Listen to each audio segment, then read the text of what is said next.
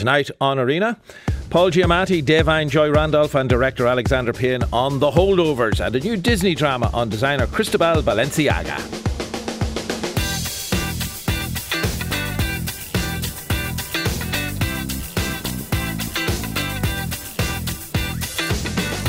51551 is the text. You can tweet the programme at RTE Arena. With the release of Sideways 20 years ago, filmmaker Alexander Payne and actor Paul Giamatti proved that a movie about a depressed wine nerd could become a critical and commercial success. That film also created the so called Sideways effect on global sales of Merlot, thanks to our hero's loud distaste for that particular red wine variety.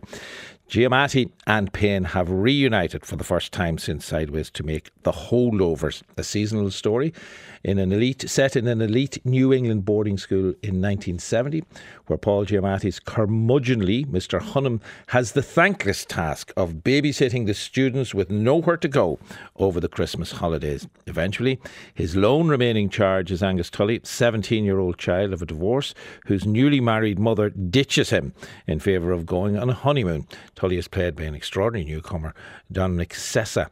He was a student, in fact, at one of the schools the film was shot in when he was cast, and the complete and completing the dysfunctional central trio for the vacation period is Da'Vine Joy Randolph as school cook Mary Lamb, who faces her first Christmas without her son Curtis who was killed in Vietnam.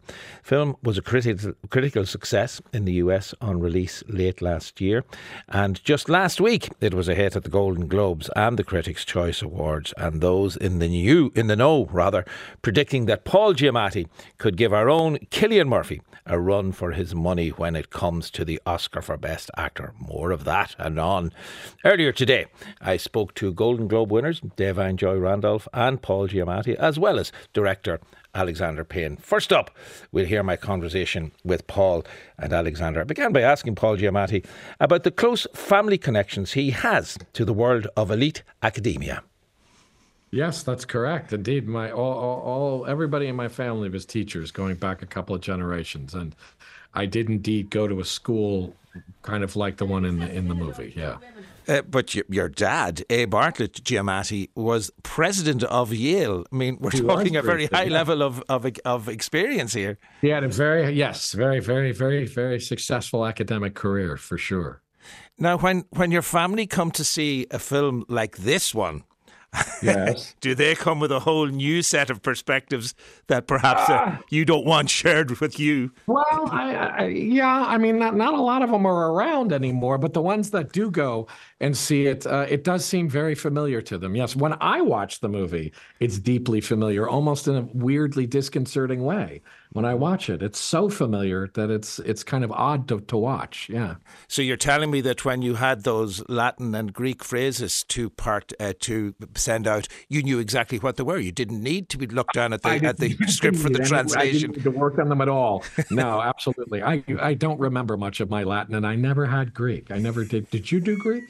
Not ancient Greek, but not ancient Greek. Yeah. That's what I meant. Yeah. Um, but uh, yeah, no, I, I, I still, I, I didn't have, I didn't have a good grasp of Latin anymore, unfortunately. Well, he, he, Paul Hunham certainly has a grasp of it, yeah. and he gives us yes. he gives us plenty of it. Um, to what extent, Alexander uh, Payne, is the reading of a phone book related to Latin? Because was this a kind of audition for Paul Giamatti? You got him to read the phone book at some uh, event, I believe, possibly subsequent to the making of the film. I, I see you've done some research. Yeah, yeah I was uh, I was proud to host uh, Paul Giamatti in a public interview in my hometown of Omaha, Nebraska, and to uh, make the point that I think he can make even the worst dialogue work. I pulled, I produced a phone book and he read from it, and he did so brilliantly. I guess there were some uh, citizens of that particular part of the world delighted to have had their name read by Paul Giamatti. That's a nice thought. I hope yeah. so. Yeah, I hope so. Uh, obviously, the reason he was cast was not his brilliance with the phone book. Uh, you you have a long uh, relationship. It goes back to Sideways, which is tw- 20 years ago now. Yes, this year marks its 20th anniversary of release. Yes, indeed. What was it on what friendship, what professional relationship was established on that film, would you say, that has carried through to this film? Hmm. We just really enjoyed working together. Yeah, we enjoyed each other's company. I mean, I suppose uh, we we became friends because of that movie, but yeah, and we just uh, we had a really easy uh, working uh, relationship that's just carried over. And I like looking at him in movies. that's nice. Yeah. I, I guess one of the things that strikes me, I mean, this is a story in some ways about family. It's an odd family. They're not blood family, uh, Alexander, but they are a family, and that is something that interests you. It's the kind of thing that you have to create on a film set. It has to be like a family, rouse and all, I guess. I think that's true. And I think I've been fielding some questions today, like, how did those three actors, you know, have such good chemistry? And yeah. I said, well, probably it started because we were all just happy to be making this movie together. Yeah. yeah and they know they're the leads and happy to have those good parts. and then, everybody's got a job, so everybody's happy. That basic happiness extends then to the characters. Yeah, chemistry is a it's a it's a mystery. You know, otherwise it wouldn't be. You know, I mean, it's just a mystery a lot of the time. Who knows, too. Plus, film has a wonderful capa- capacity to lie. so you're, you're just suggesting that they have chemistry, and the audience that's thinks true. that. Yes, that's also true. Yeah, yeah, and there are also chemical reactions or chemistry that can cause, uh, you know, negative aspects to things. Problems, yeah, for yeah. sure. And, and, and I have to say, your character's attitude to his pupils, let us say he's not always the most encouraging. Salve, gentlemen. Your final exams.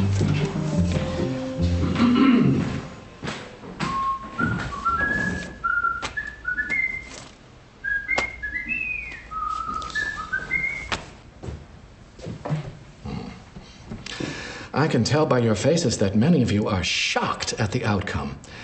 I, on the other hand, am not, because I have had the misfortune of teaching you this semester, and even with my ocular limitations, I witness firsthand your glazed, uncomprehending expressions. Sir, I don't understand. That's glaringly apparent. No, it's. Uh, I can't fail this class. Oh, don't sell yourself short, Mr. Coates. I truly believe that you can. I'm supposed to go to Cornell. Unlikely. Please, sir, my test's gonna flip out. Yeah. Uh, whistling Wagner and oh. hand, handing out handing out failure tests, uh, the yeah. results of tests where everybody yeah. has more or less failed. Not the nicest man in the world. No, not the nicest. Thank you for recognizing I was whistling Wagner. I yeah. think you're the first person that's actually recognized I was whistling Wagner. Thank you. Um, no, he's not the nicest man in the world, but Alexander makes a really uh, important distinction between nice and kind. I, he's not a nice man, but he can be a kind and decent man mm-hmm. underneath it all, which I, which is I think what that gets uncovered uh, as the movie goes along. And and there is an argument, or is there an argument again, going back to that uh, education background of yours? Sometimes to be a good educator, you you can't be nice all the time. No, I agree. I, I don't think he's wrong in a lot. I mean, he goes too far, but I think that his sense that of discipline and rigor and things like that is not wrong. I mean, I think it's a good thing. There's a middle ground. I mean, he's he's missing the middle ground. He's going too far one way, but yeah. Alexander, were you going to say something? I, I, I, sorry, hold on. I had had, I, you know, I, I had had a teacher, a Latin teacher, who was like that. But do you? Is there a way of instilling rigor and discipline without using fear? Uh, yeah, I think so. I think you probably could do that. Um, I mean, my father was, I think, a pretty rigorous and disciplined mm-hmm. teacher without being, without terrorizing people. Yeah. I, but I just use think, of fear, I think, extends back through the centuries. Yes, I mean, no, definitely. I think that it's a tradition of of beating it into people, and this guy's just carrying that on. But I don't yeah. think you have to do that. No, I don't think so. I guess a director has to take a, a leaf out of that book as well, Alexander. That's true. That's true. I just break out in a rash. He's a benevolent dictator. Yeah. yeah. Talk to me about you. Obviously, are really good at bringing out performances from young, like relatively, if not totally inexperienced actors. Dominic mm. says as Angus Tully, who is the young guy that ends up, you know, in, in the threesome that makes up the dynamic of most of the film. Um, the Angus Tully character, the Da'Vine's character, Mary Lamb, and of course Paul's character of Paul Hunham. An extraordinary debut film performance. Yes, extraordinary. And uh, Sean, not to take your question too literally, but I didn't have to pull it out of him. He mm. readily offered it. He's just a, we found a very talented young man, an uncannily talented young man. Yeah. No wonder you're afraid of women. I am not afraid of women. Sorry, Jesus. I shouldn't have said anything. Dr. Gertler says I don't always give consideration to my audience. Oh. And who is Dr. Gertler? My shrink. Hmm.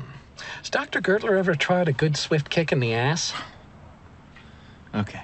All right, now your turn. Hmm. Go ahead. Tell me something about me. Something negative. Something negative about you? Sure. Just one thing. Just one. Ironically, within the milieu of the, the, the film's setting, that's where you found him. Correct. It's kind of a miracle, a minor miracle that he was a senior, you know, fourth year, last year student at one of the boarding schools where we were actually shooting. It's really something. Yeah. He'd never been in front of a camera before. Never. Star of the drama club, but that was it. Yep. Did a couple of plays at the school. That's it. And w- was is on a path to becoming a professional actor when he was, you know, he was applying to acting programs at university. He was already pretty polished. It's crazy how professional he already was. I was going to say he's he's quite far down that path already, isn't yeah. he? And and for you, Paul, to see a young actor like that coming in, you mean you must remember early gigs and early jobs yourself where you were coming into very experienced rooms or onto very experienced sets. What was your feeling for Dominic in, in that this situation? Kid was, this kid, this kid had it, this kid had it easy. I got to tell you I remember when I went into these things, it was I was just thrown in the deep end without any. Nobody gave a damn whether I uh-huh. knew what was going on or not. No, the kid, the kid did have. I mean, it's a nice situation for him, but it was nice to be around somebody who's so fresh and new to it. Made me kind of see it through those eyes again, uh-huh. which was nice. It did, yeah, it really did. And that that dynamic that that builds between the the two of you, it is almost father son, and and father son is a big theme in terms of both your character and his character. Yeah, I think so. Yeah, for sure. I certainly developed an affection for Dom that helped the affection that the guy eventually feels for the other character, for sure. But um, yeah, he didn't need a lot of help from me. He didn't need a lot of paternal protection from me. No, but you you've said that really the help you offered him was simply giving him confidence boosting. Was like, hey, re- you're you're doing great. Reminding him of how great he was. Yeah. Yeah. yeah.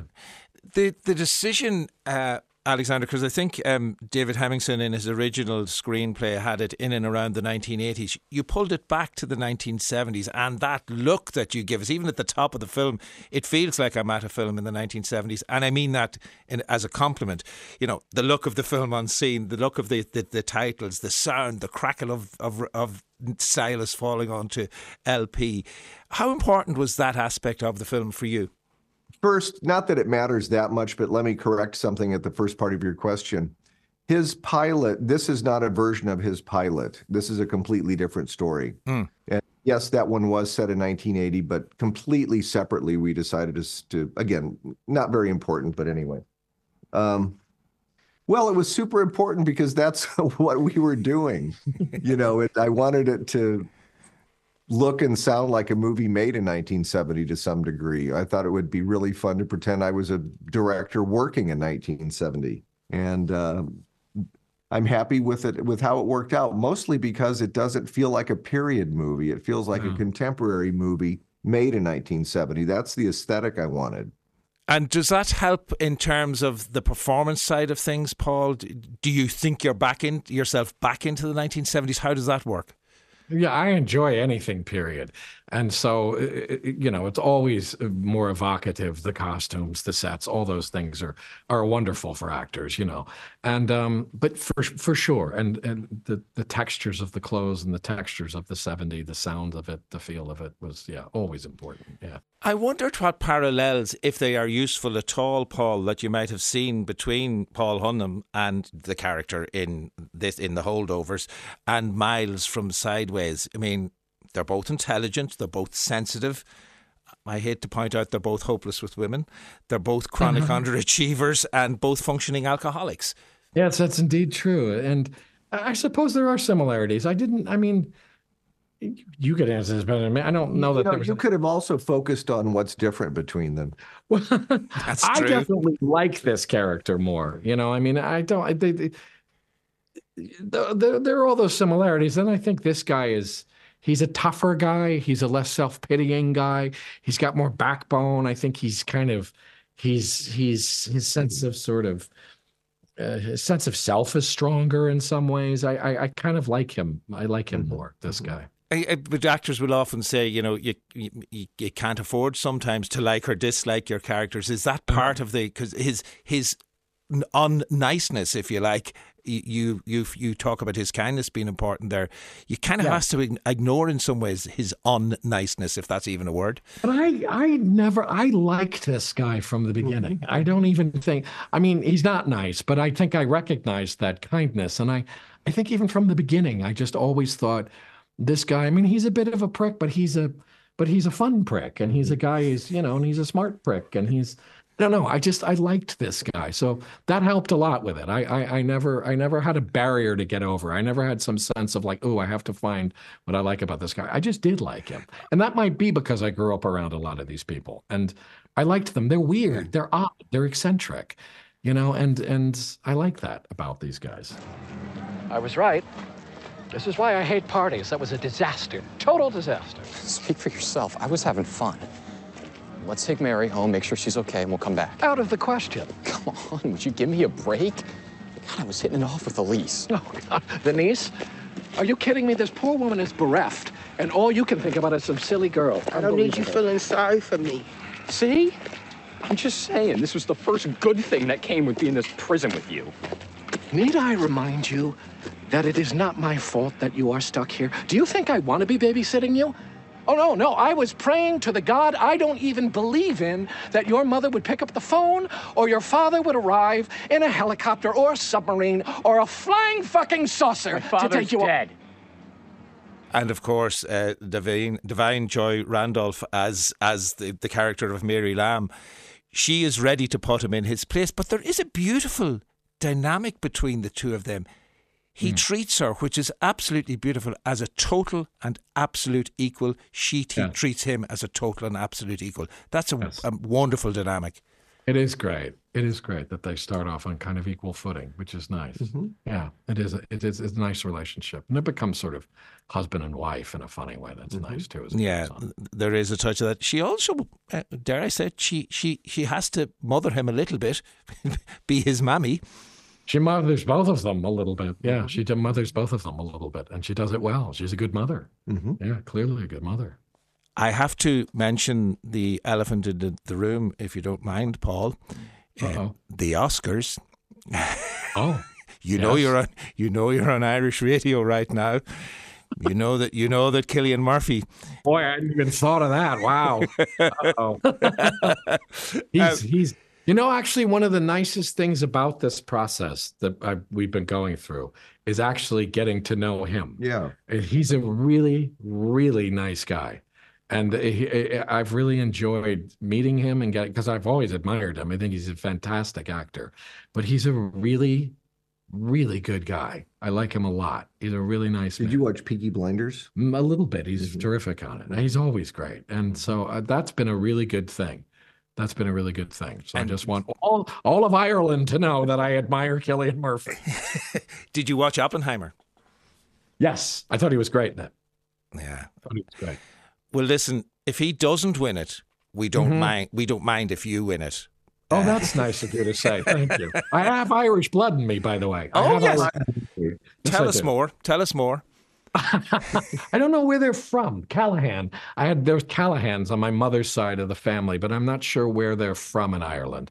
But uh, I do have Irish ancestry. Well, listen, the Callahans of wherever they are, I expect to get a text from them on 51551 in the next five or 10 minutes, and I shall uh, immediately dispatch it to you, Paul Giamatti, so that you know where the Callahans live and you can go and either show them your Oscar or get Cillian Murphy to come with you and show them his Oscar. How's that?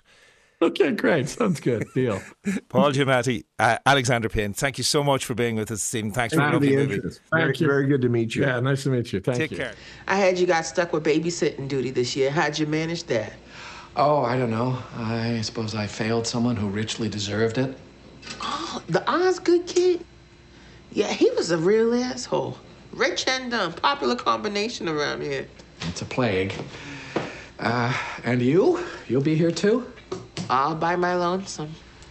My little sister Peggy and her husband invited me to go visit them in Roxbury, but I feel like it's too soon. Like Curtis will think that I'm abandoning him, you know? This is the last place that my baby and I were together, not including the bus station. Well, I look forward to your fine cooking. Oh, no, no, don't do that. All we've got is whatever's in that walk-in. No new deliveries till January. Hi, Da'Vine. Listen, when you when you read this script and you read the character of Mary Lamb, what struck you about her? What was your way in there? I think her resilience and her tenacity. She wasn't someone who just was quiet and uh, she had a voice and a perspective. And I love that she fully felt her feelings and her emotions out loud and didn't try to hide them, especially during that time. Historically, it really says something about her that she was able to uh, and chose to not dim her light or who she is uh, and grieve out loud. And because of it, they're all these broken things able to come together and become whole. I thought that was really beautiful. And the grief that she has to express, it's it's multifaceted. Exactly. And it's uh, you know, if you use the stages of grief as a diagram, they don't conveniently happen in sequential order. And sometimes two and three things happen at the same time and they contradict each other. It's, it's not something really you're in control in either. Sometimes it feels like it's something that happens to you. So I wanted to show all those different nuances. Alexander uh, Payne spoke about when casting you that the background in comedy, people may well know you from Dolemite is my name uh, with Eddie, Eddie Murphy, that that background in comedy was hugely important. Initially, you know, you think comedy, grief, are, are they bedfellows? Uh, yes, because I think that a lot of times, well, at least with this character, sometimes in the midst of grief being all around you, you have these moments of brevity uh, through comedy. Sometimes people tend to find humor, odd humor, or have the more of a need to laugh because of these heavy feelings that they're feeling. And also, I think, at least in how he describes it, is that then it allows so that it's not a deeply dramatic, over dramatized one note. We really try to focus on tonally mm. giving as many nuances as possible and not leaning too, too, too heavy and to the degree for it to be stereotypical or just too much where you couldn't even enjoy it. There are mm. times when when uh, Mary Lamb gives Paul Hunham some really dirty looks and some real put downs. That must have been a joy to do. Well, yeah, I think you know she's a boy mom, you know, and so boy moms are different as well as in many ways Paul's character is a, a big old teenager who needs love as well. And so then she kind of adopts this kind of like tough love for him, and it works for him. No, no, no. A cup of tea is fine. I've eaten already. And you gentlemen, did you save room for dessert? Hmm. Yeah, what's that? That's our signature dessert, Cherries Jubilee. Sounds great. Bring the young vandal here, Cherries Jubilee. I'm afraid I can't. The dish contains brandy. Same deal with the bananas Foster. Yeah, but doesn't the alcohol just burn off? Mm. It's still against the rules, ma'am. Fine. Oh. I'll order the cherry jubilee. We can share it. I can't allow that either. Can we say it's his birthday? It's my birthday. Oh, happy birthday, young man. Well, let's get you a slice of cake or some other age-appropriate dessert. Christ on a crutch. What kind of a fascist hash foundry are you running here? Uh, excuse me, ma'am. Do you by chance have cherries? Yes. Great. And do you have ice cream? Yes. Fantastic. Can we please get cherries and ice cream to go? And the check. Right away.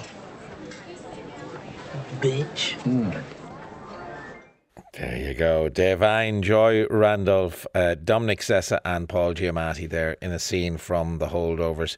I was speaking with actor Da'Vine, Joy Randolph, as well as Paul Giamatti and director Alexander Payne. And that film, The Holdovers, goes on general release in Irish cinemas this coming Friday. We will be reviewing the film on tomorrow night's Arena.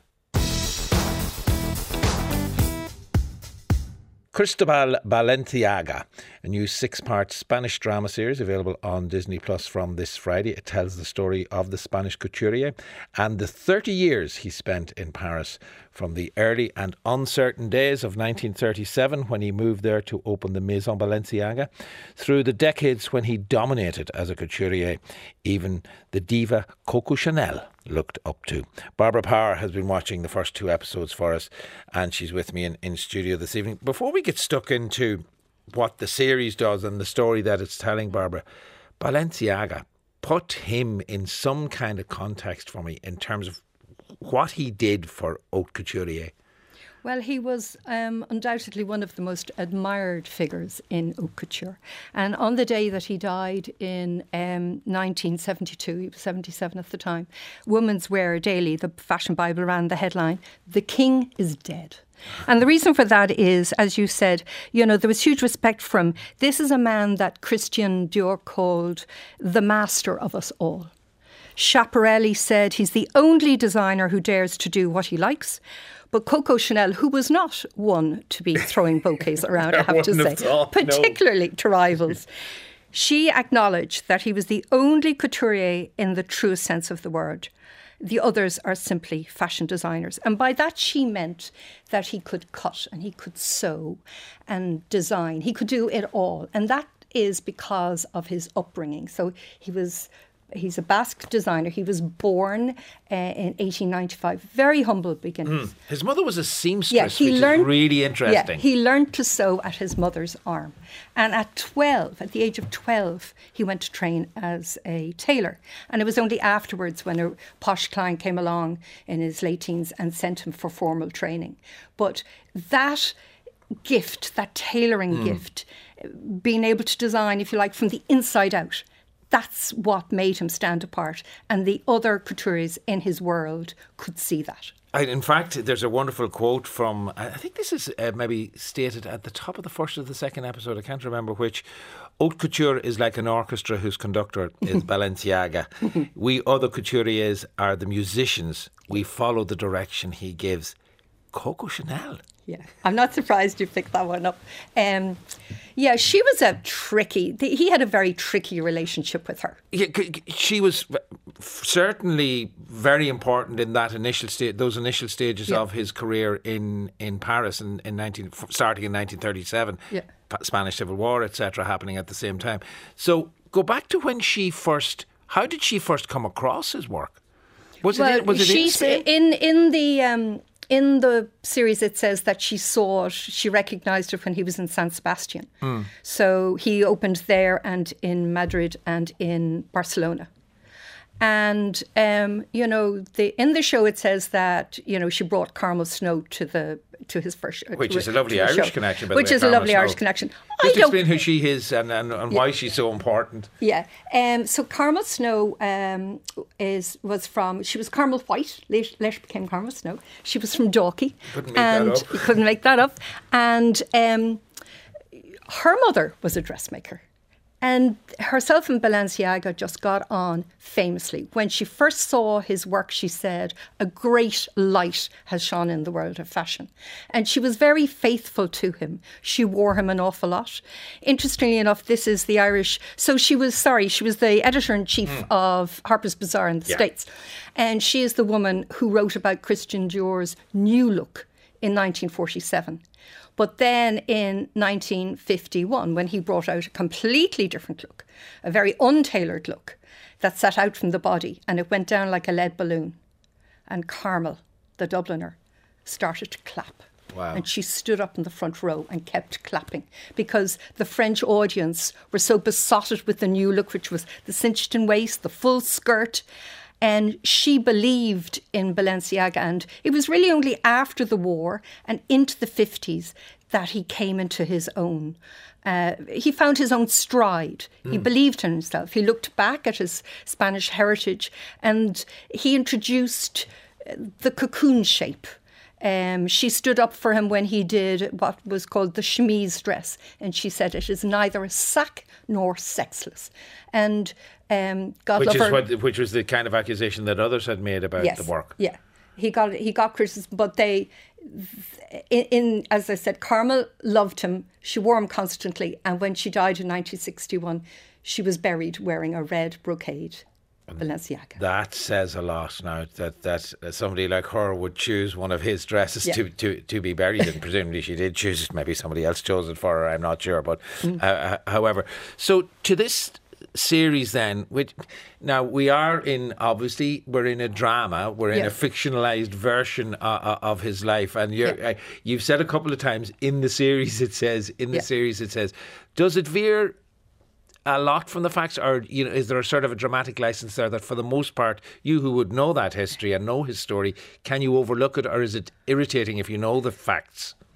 I- want to go back, and I desperately want, to, and I'll get you, give you the name of the book. It's uh, Mary Blume's B L U M E, The Master of Us All, Balenciaga, The Workroom at the World, from 2013. She is a huge expert on Balenciaga. I felt in the series, I don't know if Coco Chanel would have been quite as supportive, dragging on Carmel Snow along. Maybe I'm wrong. Yeah. Um, but um, It makes for better drama, though. it makes for better drama, and uh, they do stress that it is a work of fiction. yeah. And I think purists might see that the timeline isn't correct. Um, but you know, this uh, I've only seen two of the Yes, six. yeah. I don't know. Can you view them all together? No, I think Um, we were only given two to preview, and I'm not sure whether all will be available. We'll check that whether all of them are going to be Yeah, available. but my point is that because well, I don't speak Spanish, um, uh, so I was watching. The, Yeah, the- the subtitles. The subtitles, and I felt not that I was missing things, but I kept stopping it to have a better look. And I think, you know, the most you would look at is two together because you'll stop. You know. Yes. If you're watching with someone, you'll be a pain because you'll have to keep stopping and you'll want to see the close again. So it's 45 minutes long. I would think you'll probably maybe watch each episode twice. It's very rich. Yeah. The costumes are gorgeous. And what I loved, like uh, there was a Spanish, she's an Academy and Emmy awarded uh, or a nominated costumier. Uh, from Germany, and she redesigned uh, a lot of his pieces.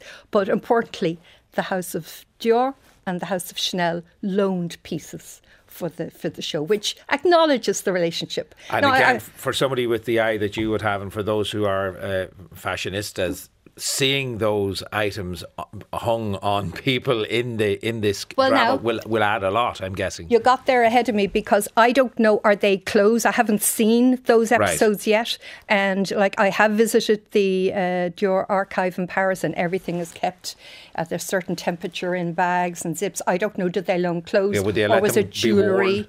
it, it could have been accessories, Yeah. things like that. So uh, the the the drama itself takes a peculiar enough starting point. It seems initially, but he was famously very very private. So this series starts in 1971 at the funeral of Coco Yes. Chanel. So he fell out with Chanel. She allegedly said something to Wom- Women's Wear Daily, uh, a sort of revenge interview when he refused to do a photograph with her for the publication. And they fell out. But he turned up at her funeral, Funeral, at yeah. the Madeleine Church uh, um, in 1971. Uh, actually, the anniversary was at, at the weekend. She was Oh. 53 years dead. But um, sadly, within a year, he was dead. So he didn't really get, after closing his Maison 68, he had a very short retirement. But it starts, um, and then, you know, a journalist approaches him. This is a woman called Prudence Glynn. Is, Yeah. is this a real person, or is, would she be known within the fashion world as a writer in that particular area?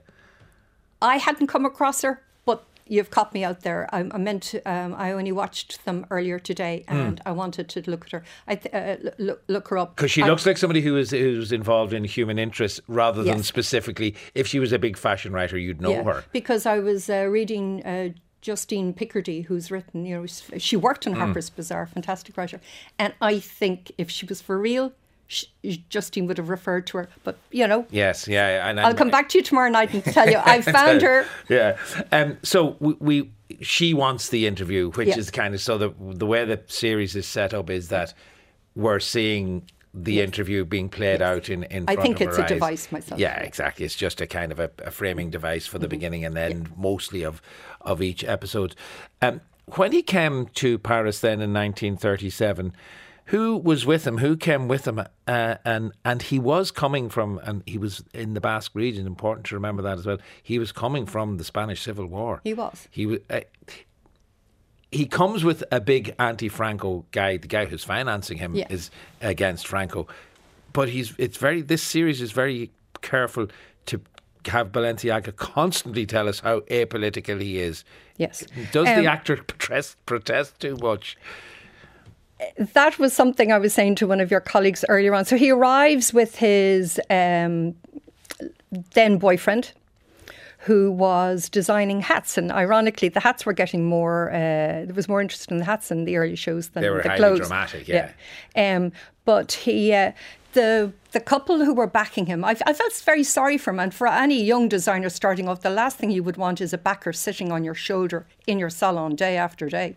Um, so they had been anti Franco and mm. the, there were issues they couldn't go back. So he felt a real pressure to perform. And there was a lot of self doubt. And I think, you know, designers who, you know, nowadays in fashion, you have a lot of people stepping away from fashion for a season because they're finding it quite difficult to get either fabrics in or, um, and they there's a lot of pressure and they'll appreciate, you know, how nervous he was. And when the business wasn't taking off, he was really worried. Um, but by episode two, then, we have the German Nazi occupation of and, and uh, remember that Nazi, this is yeah.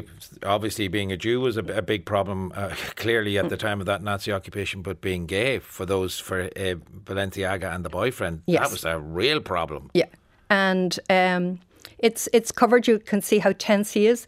Um, he has to take reluctantly he has to take business um, from the girlfriends of the Nazi officers but as he says at the end uh, to his backer we survived when the war is over we survived and it's really when the 50s come that he really finds his personality and his strength, and that's why I can't wait to see episodes. Yeah, I was wondering about that because there is a kind of a, and I, I, took it, I found the same watching the, the with the subtitles. You, yeah. you, can't you can't walk around and listen. You yeah. have to sit and watch and look at the screen because you're you're looking at the translations as well. Yeah. But I, I, I did wonder, you know, that early stage of his career, he was often accused of not being dramatic enough, not being, you yes. know, ostentatious enough. Does that ostentation comes in? Does that come in the designs later into his yes. life in yes. the fifties and sixties? So in the fifties. That's what you would be expecting and hoping to see in the latter in the latter parts of this yeah. series. Um, but you know, while I will be watching with a keen fashion eye, I think this is a show that you could watch with non-fashion people. You yeah. Know? It's um, it's there's big production values, and I thought the the main actor. Um, Alberto San Alberto Juan. San Juan, yeah. Yeah, I thought he was uh, particularly good, and he had to go off and learn French and Basque actually to do that role. Yeah, I know? wondered about that too. I'm sure there's great subtlety if you know this, yeah. if you know, particularly if you know Spanish and if you know Basque. Yes. You know, we can. I could hear the switch from Spanish to French. Yeah. But that Spanish Basque mix, I'm sure that adds a kind of a, a layer if you know the language and the three the three directors were all Basque. Yeah. So. Um, you know, it, it certainly gave me a long uh, list of things that I want to do. I want to go back to Guetaria, where he's from, where there's a museum. Um, I want to start, you know, um, diving into more books about Carmel Snow and the, the, the one I mentioned there, Mary Blume's mm. book about Balenciaga. But I suppose this is a kind of it would it would it serve as a, a, a, kind of a taster, accepting that it is a fictionalized version, a taster to send you off to those books. Absolutely, if, absolutely. And you became a big fan, I think, of Balenciaga during uh, the pandemic, during the lockdown. Well, just on the eve of the pandemic, it was February 2020, and I was in Paris to interview Christian Louboutin. The the people in the sharing cars with me had just come from Milan, and they were talking about this virus, and everyone was trying not not to cough. And I thought, oh, good grief, what's happening? So I took myself off to the uh, Azzedine Alaïa Museum, which is just off uh, Rue Saint Honoré. And there was a um, Balenciaga exhibition on. And Azzedine actually ended up collecting his pieces when the Maison closed in 68. Someone knew, someone in the sewing Yeah, room. yeah. He collected the pieces and then went on to collect pieces by Schiaparelli and other designers. So it's. Um, it's been a, Yeah. a love affair that's been growing, uh, and, and which is why I was so thrilled to to see this, this yeah, series and you're come about. looking forward to the 50s and Absolutely. 60s uh, when Yes. it gets into that in the later episodes because it becomes more dramatic. Well, it sounds as if it's worth certainly sticking with. Uh, I, I will stick with it to see what happens in those later episodes at, at your suggestion, Barbara. And if you're wrong, I'll be. And I'll be back to you about Miss Glynn, all right? All right. Uh, Cristobal Balenciaga is the series that we've been talking about, available to stream on Disney Plus from January 19th.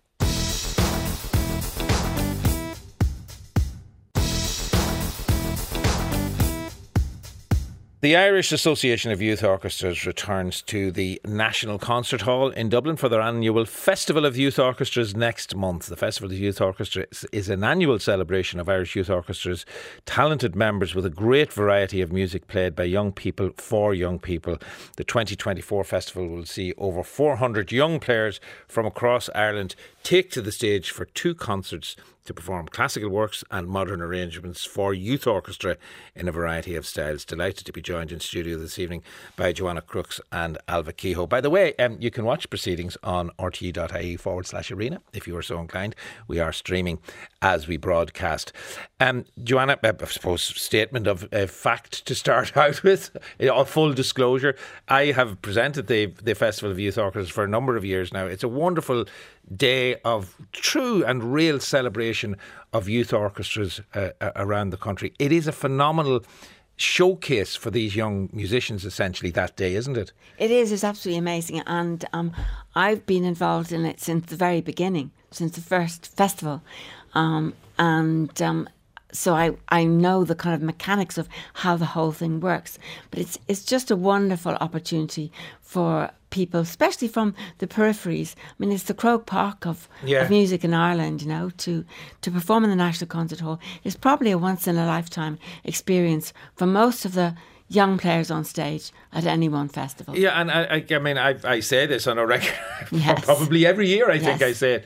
It is extraordinary to think some of the players on this stage, on the stage of the National Concert Hall, will be as young as seven or eight in some of those Yeah. very junior Yes, orchestras. yeah. And then at the other end of the scale, there will be players in their late teens, maybe even early 20s, who are potentially embarking on a career in music. That's the breadth of abilities that, that you could be speaking about. Yeah, it is absolutely, and probably every corner of Ireland. Mm. I was telling Cal- Ailbhe about the very beginning of it, when there was just, um, I think, only twelve youth orchestras, and now there's 108 of them, and so everyone's only going to get a chance about every, you know, five or six years, Yeah, really. yeah. So for each orchestra, it's um, it's it's a very big deal. Very- and ver- this project that that Ailbhe's um, composed this special work for the three counties.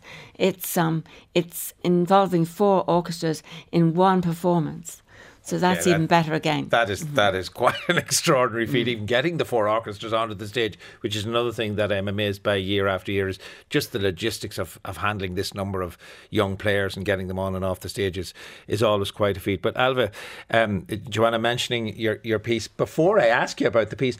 Were you ever a member of a youth orchestra? Did you ever get to play in the Festival of Youth Orchestras yourself? I did, yeah.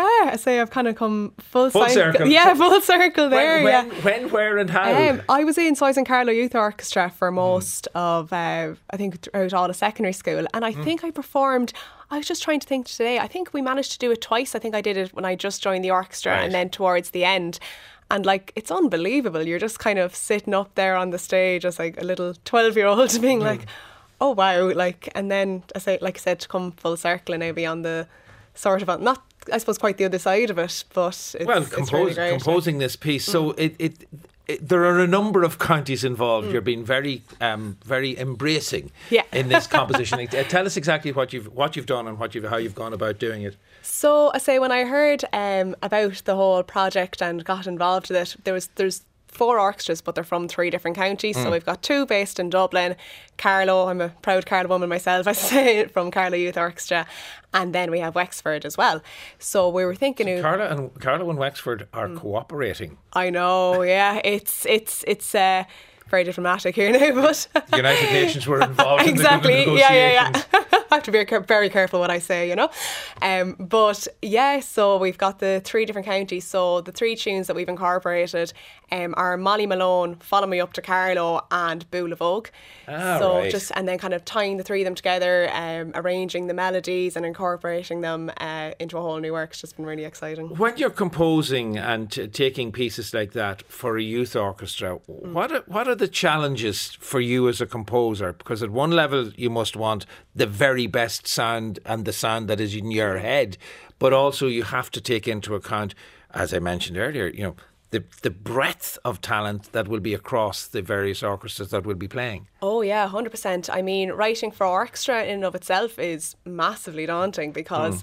I mean, I don't think there's well, maybe there is a person alive who can play every single orchestral instrument. I, I'm certainly not that person anyway. So Not too many of them, no. Yeah, there's so there's that, of course, that you could be writing for an instrument and have something in your head that you're like, oh yeah, this is going to sound brilliant, and then you present it to someone, it's like. No, actually, Not that's you know that's not on this instrument. No, and then like you're saying, the youth orchestra. Um, one thing that I think that composers have to take into consideration when you're writing for a youth orchestra is that you mightn't always have the same standard instrumentation, or you mightn't have the same, I suppose, proportions that you would in sort in a symphonic orchestra, for Mm. example. Um, just because, like we were talking about this earlier, certain instruments are far more popular. You could end up with a huge violin section and then maybe not so many violas, or you could have, you know, six flutes, but maybe you mightn't have a clarinet and things like that. So, particularly for wind and brass and percussion, you can be dealing with kind of un- unusual instrumentation or different numbers that you would have in standard things there. So, I think getting to know the orchestras, talking to the conductors, and all the conductors of these orchestras have just been so brilliant. Like, I've been bombarding them with emails and stuff. So, um, And yeah. have you have you had a, have you visited the various orchestras in rehearsal? Mm. Have you will will the first time that you would get to hear all of them together will that actually be on the day or will you there be a rehearsal before that? So yeah, there's a rehearsal there um, with four orchestras happening soon. I've also seen some of them individually and stuff. I know Carlow Youth Orchestra really well because Mm. I've written for them before. And Magella Yeah. Swan, their director, is just an absolute powerhouse, and she's been brilliant for getting me involved and stuff. But um, yeah, hearing it all come together with the four orchestras will be absolutely incredible. I think just to hear how everything comes together. Um, really looking forward to that. That's happening on that's happening on Sunday week, um, and we're kind of we've we've found a point that was equidistant from the three groups.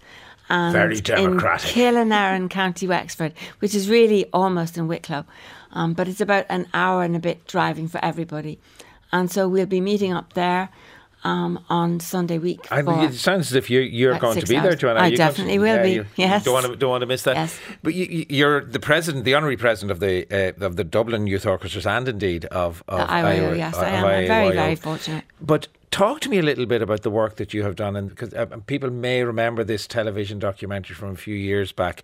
Was it Sculloon and Nefa? That's right. In yes. in Mhm. the music the- changes lives. yeah, music Mhm. changes lives. Yes. These are these were young people in, in Crumlin that you started an orchestra with. Tell us about what the your idea behind that was at the time. Well, it was very simple. It was Sister Bernadette's idea that there should not be um, economic and social barriers to children accessing music, and that's the whole concept behind the Community Centre for Music and the Arts, which is now very established in Crumlin. It's you know it's a it's a registered charity and a company Mm. limited by guarantee and all of these things. So the future for the project is secure, and I'm very happy about that. And, and as well as that, and the youth orchestra, so the, the, the, the school end of that has continued and it goes yes, from and strength to survived. strength. The, yeah, and survived the pandemic because I think Yeah, that- music everywhere took a real blow during the pandemic. But Yeah, and- it and has, and it's carrying on. The, the children in that school still have lessons in the community centre for music and the arts. Well, CCMA, St Agnes's CCMA, Mm. Yeah. late starters orchestra gives us gives us a sense that Oh. it's not just the kids that no, are involved here. not at all. The Late Starters Orchestra has 110 members. I play myself in the um, second violins in the Late Starters Orchestra. It's absolutely wonderful. It means a lot, but it also means there's a, a community, a musical community where the children who are learning know adults who learn of Yeah. all kinds of different ages. so if you can see it, you can do it. There's a bit of that involved, yes, isn't it? Yes, and just that your neighbour or your uncle or your aunt um, play, and it makes sense then. It, it, strikes me, um, Ailbhe, coming back to coming back to you on this. I mean, you mentioned about your own involvement in Carlow Youth Orchestra. I mean, clearly, not everybody who's a member of a youth orchestra will go on to forge a career out as a professional musician. Not, but, not everyone's that mad, no, or, or that lucky, or that talented. There are lots of lots of aspects to it, but. There are, I, I know many people in who are in totally different walks of life now and you, you they'll talk about their youth orchestra experience mm. as a whatever as a teenager and the fun that they had doing it. How you know how important is it to think of it in terms of youth orchestras not just as a, a stepping stone to a, a career in music but as something else a broader thing? Oh yeah massively important. I mean I say you could talk about the you know strictly musical benefits of it all day and how it mm. improves mm. sight reading and all that, but like you said yourself, there's so much more to it. I say it's you make such good friends. You know, as cheesy as it sounds, all that kind of stuff. I suppose when you're playing an instrument as a teenager, there isn't all. Sometimes you could be, you know, an excellent flute player, or piano player, or whatever it might be, but getting to play as part of an ensemble is just it's something that I think you can't really take for granted yeah. because, like I say, there's the musical benefits of it all of it as well. But then, say you finish playing whatever the piece is, there's this amazing sound, and you're like, oh, I did a part of that. You know, I was part of yeah, that. so you're a member of a team. It's that whole, yeah, it's that exactly, whole joyful yeah. thing, yes. isn't it? Oh, like like being a member of a sports team. Yes. It's, mm. a, it's a similar type of experience. Mm-hmm. And and as I say, my, my, involvement with the Irish, uh, so with the Festival of the Youth Orchestra of the Youth, it's always a day I really look forward to, mm-hmm. and I'm looking forward to to the one this year as well. Thanks mm-hmm. to both of you for coming in. That's Ailbhe Kehoe and Joanna Crooks. The 28th Festival of Youth Orchestras will take place at the National Concert Hall in Dublin on Saturday, the 10th of February. And you can find out full details on iayo.ie.